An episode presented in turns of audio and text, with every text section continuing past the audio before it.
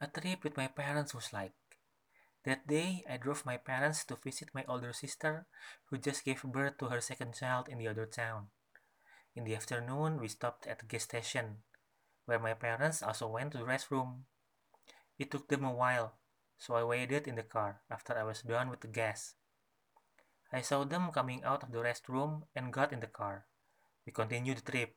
The traffic jam was quite frustrating, so I opened my phone to check on the news. That was when I read another news on the site.